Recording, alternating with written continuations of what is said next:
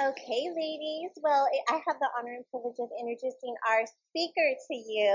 She is Jean McClure, and she's my mother-in-law, my mentor, my friend, and um, come on up. Um, she has been a pastor's wife for over 50 years, and she is my favorite speaker. And she's so fun. So we wanted to. I know she she taught on our Christmas party last year, but we wanted to get you the best speaker there is out there, so we had to have her come again. So she's so sweet. But um, anyway, so um, she'll tell you more about herself. But let's welcome her.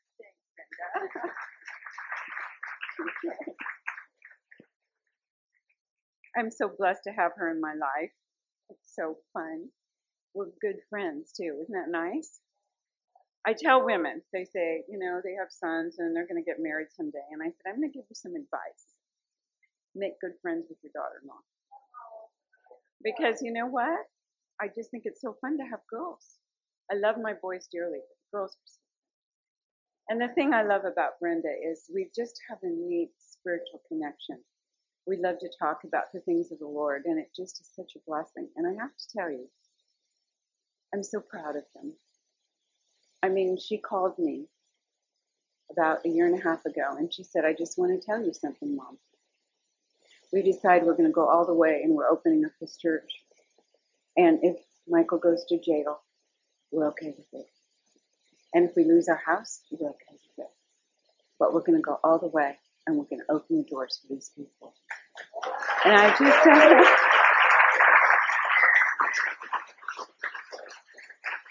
I have to say, I was so proud of her. That's tough for a wife to say. And so I'm thrilled that my children love the Lord. I get no credit for this. This is God's doing. And I'm just, I'm just so thankful. You know, I think if your kids turn out all okay, it's just like God's mercy and grace in this day and age, isn't it? You know, you, you put it all in the computer and hope it comes out and it doesn't always. So I just praise God and, um, and I'm, I'm just so so thankful. Well, it's Christmas time, and I do love Christmas. And when she asked me, I just thought, you, you really want me back again? she was so sweet. And so I do love Christmas, so I came. And I love you all. And every time I come, I get to meet more of you because um, I was here many years ago. But I'm telling you, every time I come, there's a whole bunch more new people I didn't know. And I have had so much fun asking you questions and getting to know you. And seeing your tremendous love for the Lord. You're hungry. And I'm thrilled. And I'm thinking, what neat fellowship you must have with each other here. It's exciting. I told Brenda if I lived in town, I would surely go to this church. but we live in Southern California, so um, I do listen on, on my phone regularly. Don and I, you know, um, turn you in to listen to you if he's not speaking somewhere else that Sunday, or if we have an opportunity somehow, we do that. So and catching up with you. And um, it's been exciting to watch what's gone on here. And I say, you know, hallelujah, God reigns. And that's what this whole theme is about tonight. He reigns. Amen? You're all here and you're having a great time. You left the world behind today. All the crazy shoppers and all of the nuts and all, all the things that are out there and, and the grumpy people. And you came and it's just fun to be together as Christians, isn't it? And just have that sweet fellowship. I love it. It's just like, thank you, Lord. And you kept telling your children to be kind to one another and love one another. And that's what you see here. You see that. And we'll know we're God's children by what? By our, by our love. And I can really, really see that. Well, um, I love Christmas time. I love so many things about it. I love the fact that we have carols. I'm listening to the music tonight. They're just worship songs, really. It's telling the whole story of Christ. I love the people gathering and family and meals together and friends. I even love the decorating and the poinsettias, which are so beautiful. Um, one of my favorite things is the manger scenes because it really tells a story. And as a, a child, my mom had one in the entry hall and I would love to sit and play with it. It wasn't gorgeous. It wasn't huge, but it was just perfect for me. And um, it made it a visual illustration. It's good for children, and it it really painted that picture of what Christmas was about and, and really showed me Jesus' love that he would come and do that. And I love the fact that in the Christmas carols, you can be in a store, you can be wherever. I was at the beauty parlor this week and the gal who runs it is not a Christian and she had on the radio and they're playing Christmas carols and I'm listening to the story of Jesus and I'm trying to tell her, but she's real quiet. But I just said, you know, that just told the whole story of Christmas, you know, and, um, you know, that song that says, do you hear what I hear? A child, a child. And I'm thinking, I want this woman to come to Christ. She came from, um, Vietnam when it was communistic. And so she, she gets all that side of the world and she sees it coming. And, um, I just wanted to have peace. So I just try and tell her about Jesus. My girlfriend goes there too, and she witnesses to her too. But I just think, here, I'm sitting in her place, and the music is playing on the radio, and it's just a story of Christ. I go, yes, I love Christmas. This is great. we can just um, hear about the Lord and, and, and think about that, even though everyone doesn't believe in Him. Um, a few years ago, when Brenda was having one of her babies, I think it was number four or five, I'm not sure. I lost, I lost track. But Daniel was just a, a young boy, and um, he came up to me while I was up there helping her, and he says, calls me Mimi. He says, Mimi, you know my birthday is coming. I go, yes, it is. Did you have a plan? I do. What would you like for your birthday? Well, I really, really would love a Build-A-Bear with a saber and all that. And I go, well, I can't take you shopping today because I've got your mom. We've got a new baby here and all this to go on, and I can't leave her. But I'll tell you what, I live near a store that has that stuff, and I'll go home and I'll go get the one you want and I'll mail it to you. Would you like that for your birthday? Oh, that'd be great. That'd be just great. So he's all relieved, happy, bounces away. So I send it. I do exactly what he wanted. I go to the store, have him mail it, and about a week later, my my phone picks up a message on it, a voicemail, and it's from Daniel. And so he goes, Mimi, it came. Thank you, thank you, thank you so much. It's just great. It's got a saber and blah blah blah. And he went on and thank you and I love you. And then there was a pause, and I thought, is he done? What what what is this? Just silence. And then his voice said, and I'm thinking that you're saying, I love you too. I just thought that was so precious. And then, you know, I go visit them, and Ruthie, who is the five year old, um, she's just quite something else, that Ruthie. Full of, I wish I could bottle her energy. I, I'd be rich, you know. But you know what, that child, she comes to me, she's so excited. You're here, you're here. She runs over, she wants to kiss me on the lips. Big kisses right on the lips. And then she hugs me so tight I can't believe it. And then she shows me her muscles. I feel so loved. I have a granddaughter that is my oldest granddaughter. She's in her later 20s and she lives in Nashville, married with a little boy. And um, she has quite a story and quite a testimony. Um, she's been a great blessing in my life and we're very close.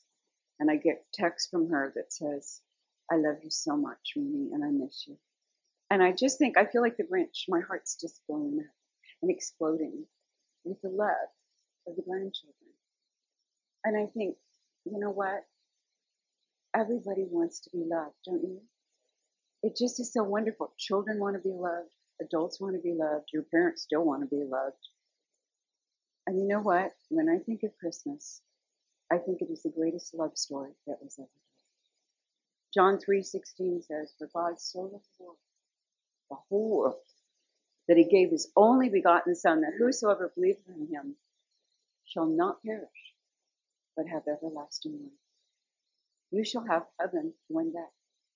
Think about. We talked about this in the book of Mark when I did the Bible study. What is heaven?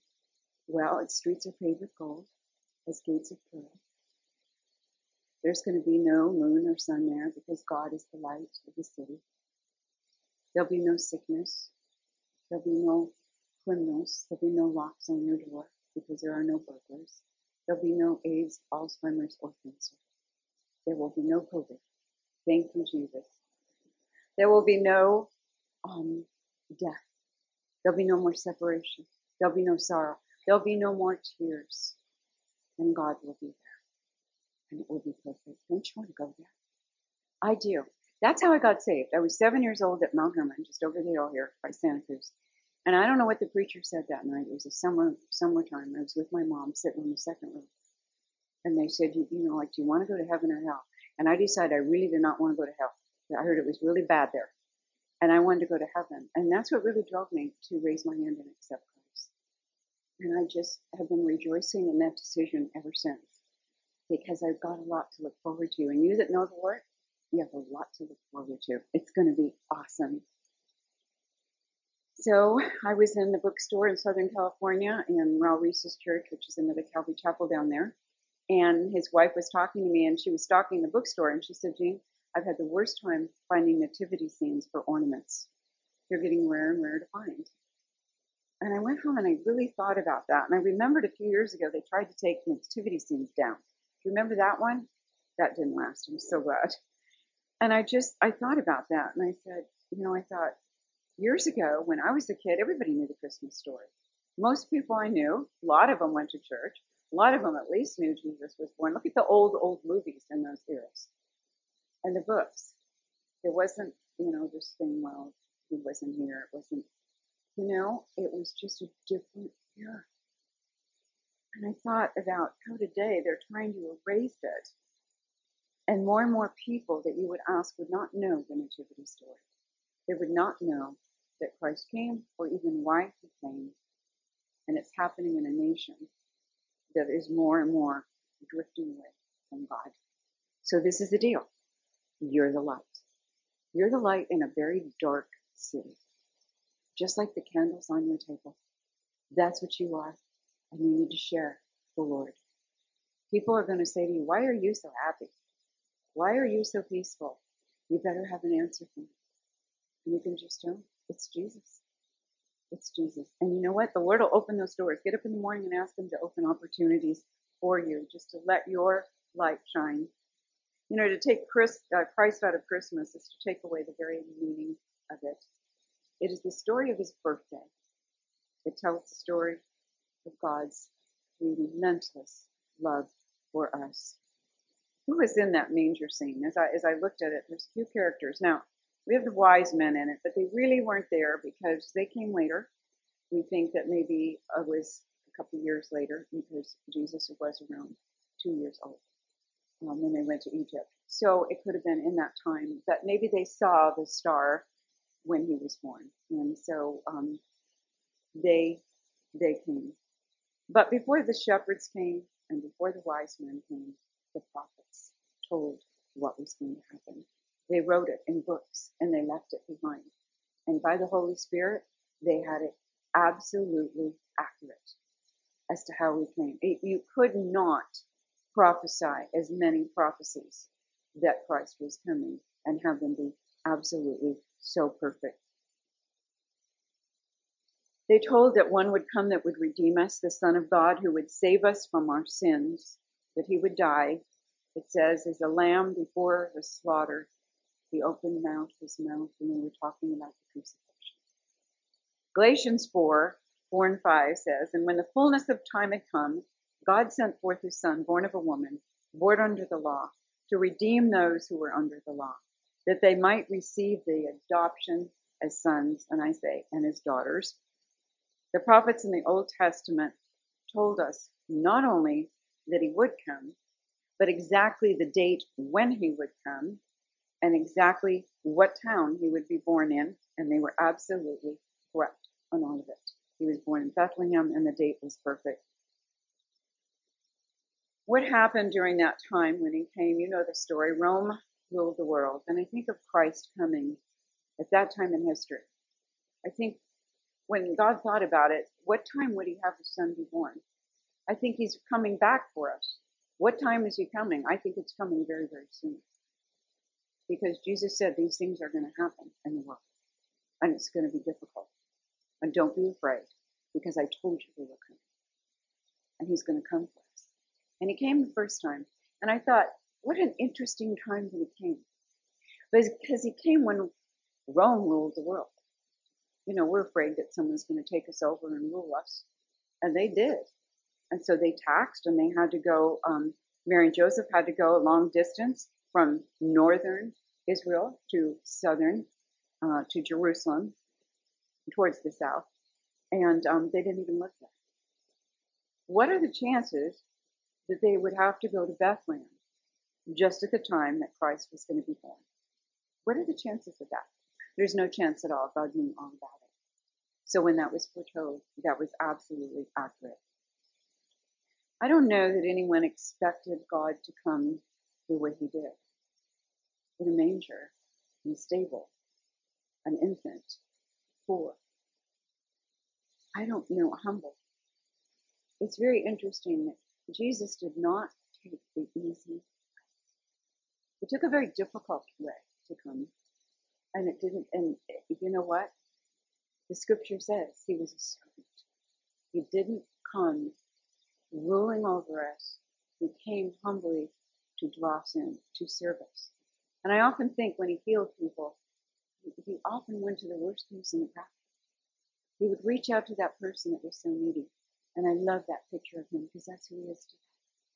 He reaches out to the most needy one in the. And he says, I love you. I am here for you.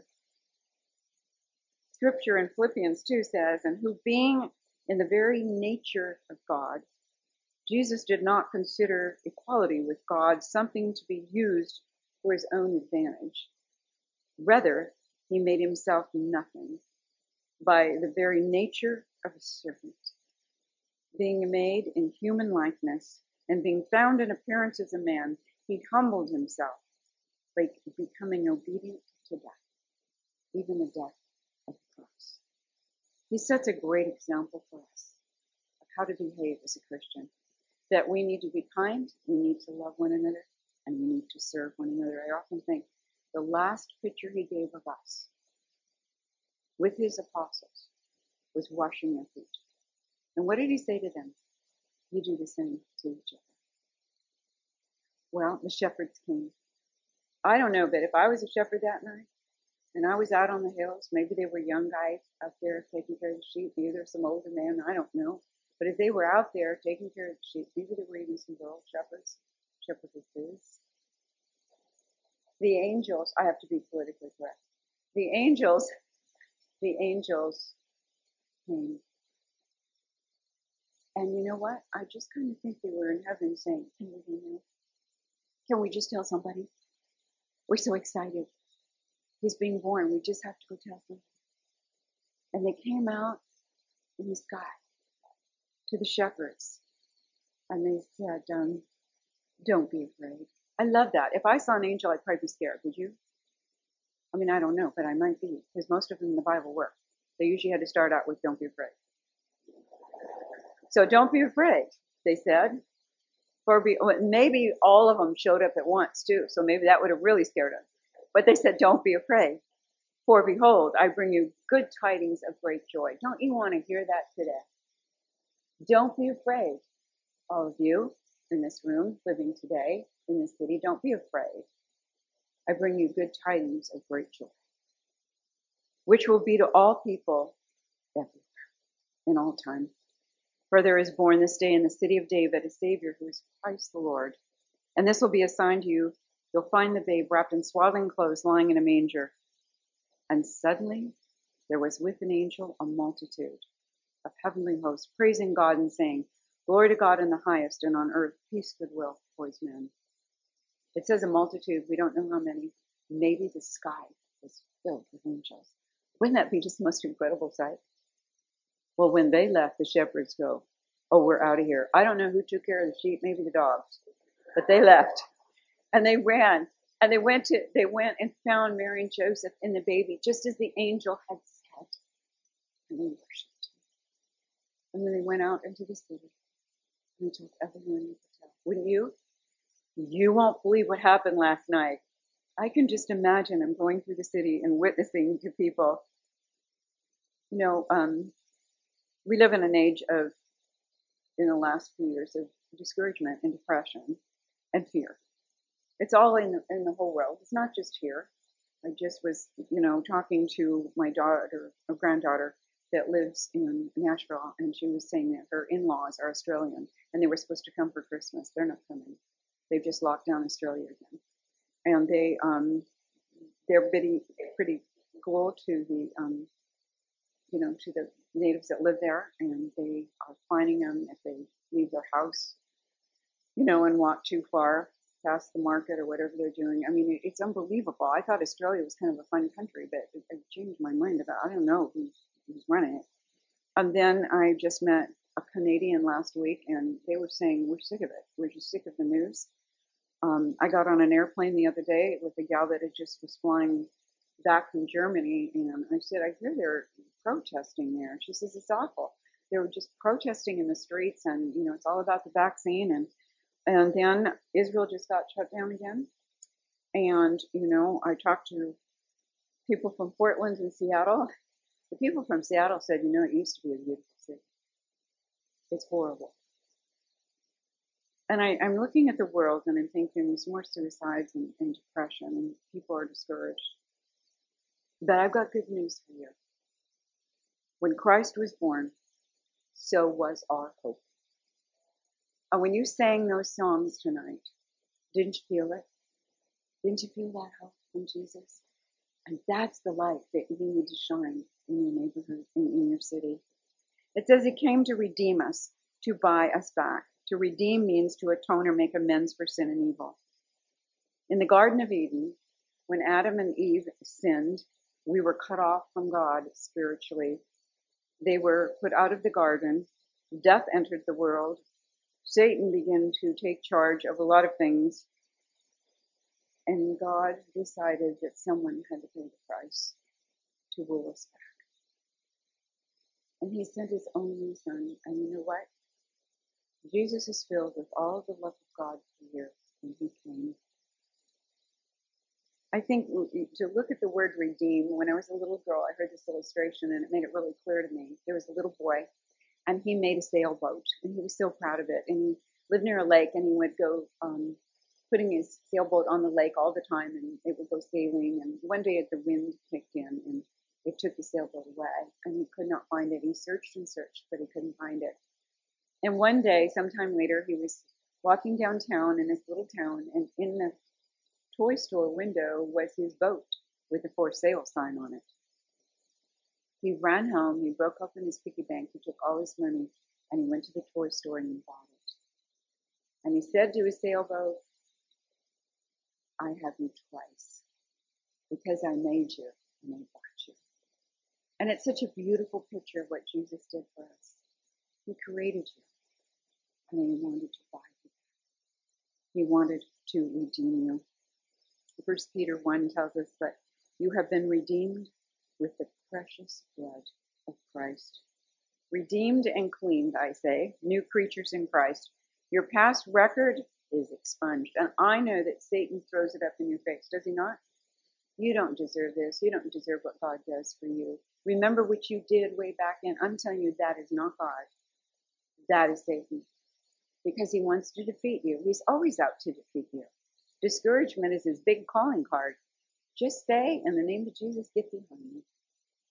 And you go on with the Lord and you just start praising the Lord. I love that Corrie ten Boom says, Your sins are buried in the depth of the sea, and there's a sign up that says, No fishing allowed.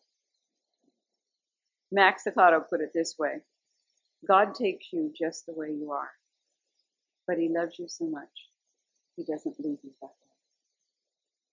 The process of redemption in your life, you are redeemed, but that process of redemption will continue all your life until you see the Lord Jesus face to face. And by that I mean He is growing you up, He's maturing you, He's blessing you. He is just causing you to be more like Him so that when we see Him, we'll behold Him like mirrors and we'll reflect Him because He's made us into His image. That is a miracle. But that's what He wants to do. I don't want to die and face Him and be ashamed. So it's it's the job of being redeemed and redemption every day. Lord, forgive me for my sins. What do you want to teach me today? And what do you want me to do for you today? I'm here to serve you. You know, I had a brother-in-law, Ronnie, who was my husband's youngest brother, and um, he loved Jesus so much. He was fascinated with prophecy. He was always telling us about prophecy.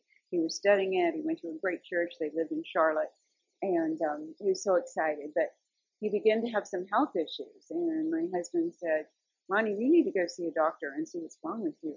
Maybe they can fix it." You know, so you know, um, he finally went to the doctor, and it ended up he had Lou Gehrig's disease. It's a horrible, horrible disease, and it was a horrible way to die. And we um, just watched Ronnie through that whole process, and we traveled back there and see him when we could. But you know, he would call us. I remember walking in the neighborhood, and he would just call me. He'd go, "Gee, I just really figured out that the most important thing in all of life is to love God with all your heart." And I got to thinking about that and thought, he nailed it. He really did. And then he would call my husband and he would say, Don't feel sorry for me, Don.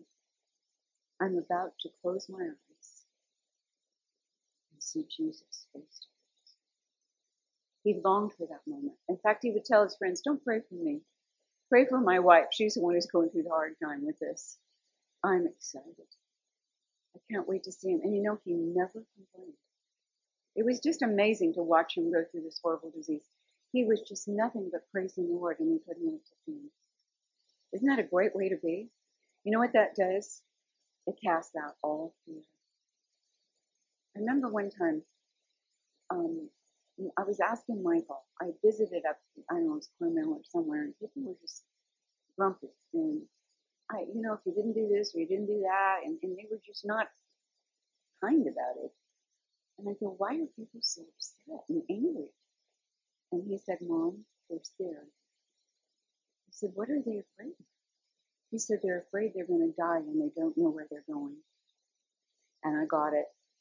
And I looked past the mask and into the eyes of people in the grocery store. And I go, they are hurting. Oh, they need Jesus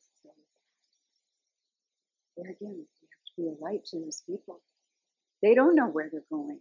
They don't have the hope that you do, that you're going to go to heaven where the streets are paved with gold and that you're going to see Jesus face to face. So tell them. Don't be afraid to tell them. Life's too short these days. There's no messing around. Would you just say, you know Jesus loved you? Because that's the best way to win people. By loving them and by telling them how much Jesus loves them. Well, the wise men came too, and um, to worship him they had looked for him. And I think that they were wise because they studied the scriptures, obviously. And, you know, Daniel came from Babylon and that's the area they came from. My guess would be that they probably had studied what Daniel had written because he really prophesied the birth and the timing of it. And so when they saw the star, they knew that that was the star for the Lord Jesus and they came and they headed towards Jerusalem. And when they got there, they came to Herod. And Herod said, I don't know what you're talking about. Let me get the religious leaders. And he, they said to Herod, We are looking for the king of the Jews. Well, that just set Herod off because he was just a horrible, wicked, jealous man. And so there's no other king but himself, he thought. He was so horrible. Do you know he killed, I think, three of his own sons or had them killed? He was just awful. And um, the religious leaders weren't much more of a help. They said, well, they did help in this way. In the scriptures, it said he's to be born in Bethlehem. So they left and they went to Bethlehem. But we never read that the religious leaders left and went to Bethlehem. Why is that? They were the religious leaders and they didn't go.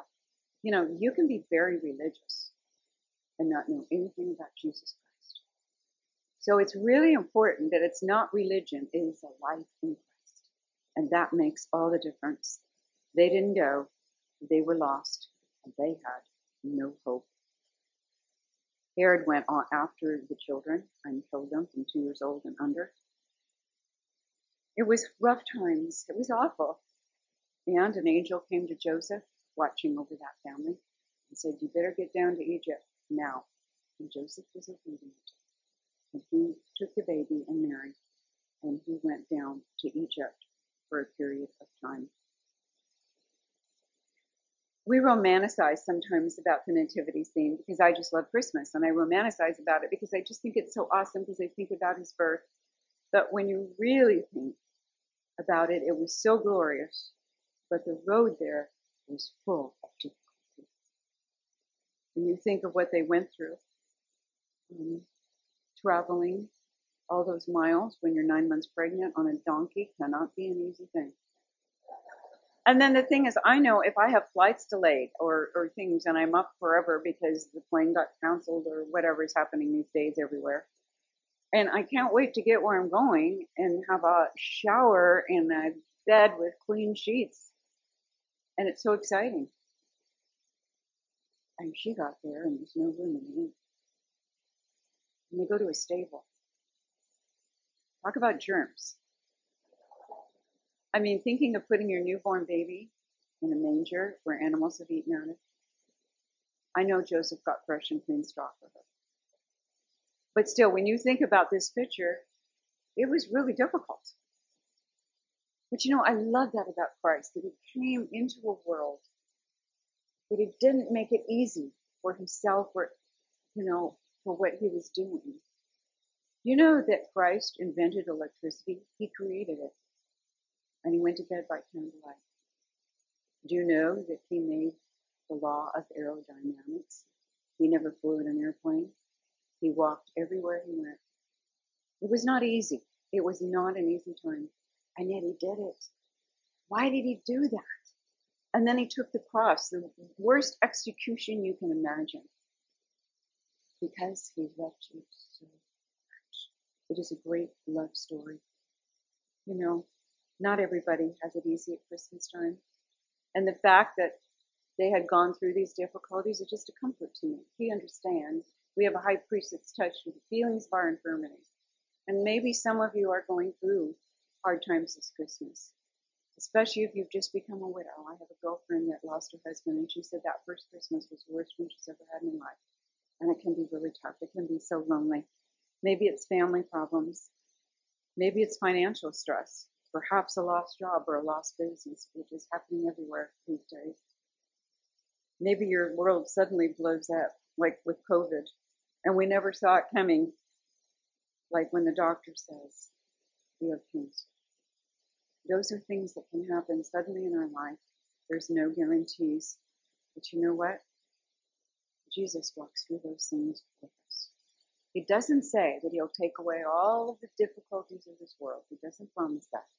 He promises, I will never leave you or forsake you. I will be with you. God had a very close watch over his son and that precious family they went through all they did. And you know what? God used all those things. They were planned. The fact that he was born in Bethlehem was exactly how it was to be. So the fact that they were taxed, they could think, oh man, she's going to have the baby. How can we take this trip? And, and yet God knew all about it from hundreds and hundreds of years before by the prophets. Also says that Jesus would come out of Egypt. How would a child born in Bethlehem come out of Egypt? Well, we know because of, of Herod.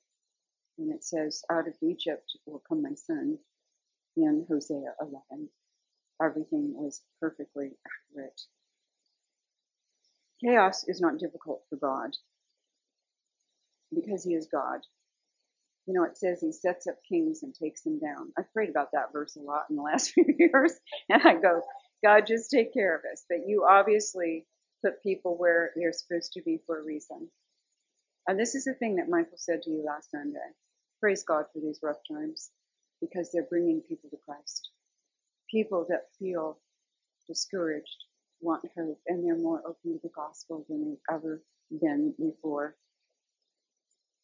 Um, when you wake up in the morning, God is there. When you go to sleep at night, the Lord is watching over you. I have a little granddaughter that suffers with um, with nightmares, not Brenda's girls, but and, and one of my others, and um, she would say to me, "I've been having nightmares, and can you pray for me?" And I would tuck her in bed when I had her at my house, and I said, "Taylor, we're going to pray for you." And I prayed that He would put angels around all the doors and windows of our house and keep her from nightmares, and the child began to sleep peacefully at night. You think that's what Jesus does for us.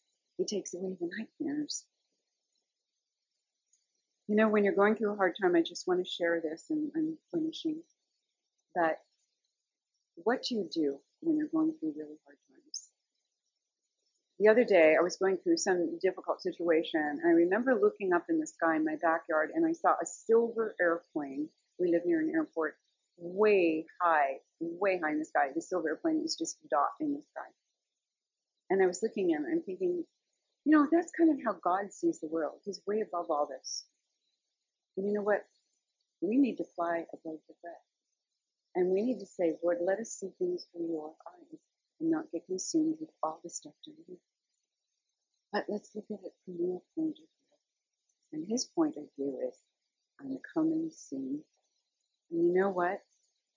Our theme verse is so awesome. I'm going to read it to you, and I'm going to read a couple verses around it. It is the greatest verse. It says in the end that every knee will bow and every tongue confess that Jesus Christ is Lord. The whole world right now that is telling you they don't believe in Jesus, they will bow the knee and have to confess. They won't make it into heaven if they haven't accepted Him. But they will see it. They will know. So let's skip to the end of the book, okay? And look at Revelation. And the verse that I'm going to read to you is our theme verse tonight and a couple verses around it. It is a verse you need to memorize, put on your refrigerator, and um, it is a verse filled with hope. It takes place in the very end of time and the beginning of eternity.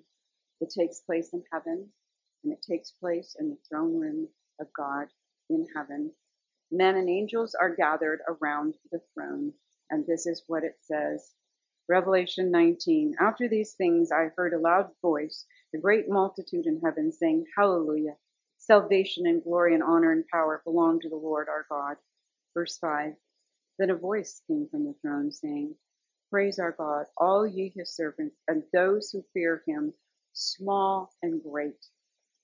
And I heard, as it were, the voice of a great multitude, as the sound of many waters. I think of Niagara Falls and that tremendous, you know, noise of many waters, and as the sound of mighty thunderings, saying, Hallelujah, for the Lord God omnipotent reigns. He reigns. And you have a choice. Some of you are here tonight and you may say, I don't really know him, Jean, like that. And if I were to die tomorrow, I don't know if I would go to heaven. And you want to go there. It's going to be wonderful. I want you all to just close your eyes. I'm going to close in prayer. And going, then you're going to have another song before we finish and you leave. But just close your eyes. And I just want to give anyone a chance who might not be sure that you will go to heaven when you die, that you have not received Jesus as your Lord and Savior. You just want to make sure. I just want you to raise your hand right now. No one else looking around. I'm just going to pray for you. Anyone in this room that you are not sure that you know the Lord and you want to know this one Jesus who loves you so much. Yes, I see that. For others. Yes, I see that.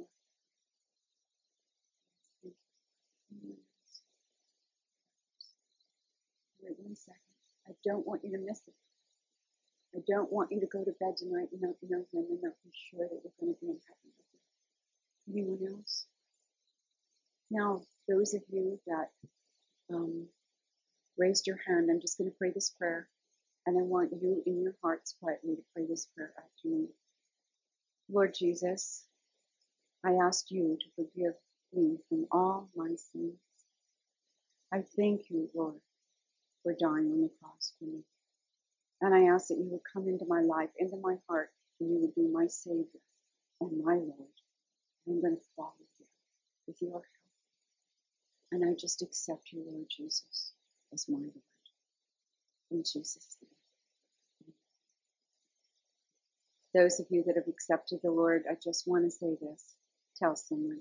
Maybe the person who brought you. But it, it, it helps to acknowledge him. And you know what? They would love to help you. And there are Bibles here, right, Brenda? They have a Bible that they want to give you. So we want to help you. And the most important thing you do, write this date down. It's the best day of your life. And get into reading the Word of God. This church is reading through the Bible, right? Amen. every every two years, and they just are finishing. And you know what? I've seen tremendous growth in your lives, and I know please that's what you're doing. God bless you. You.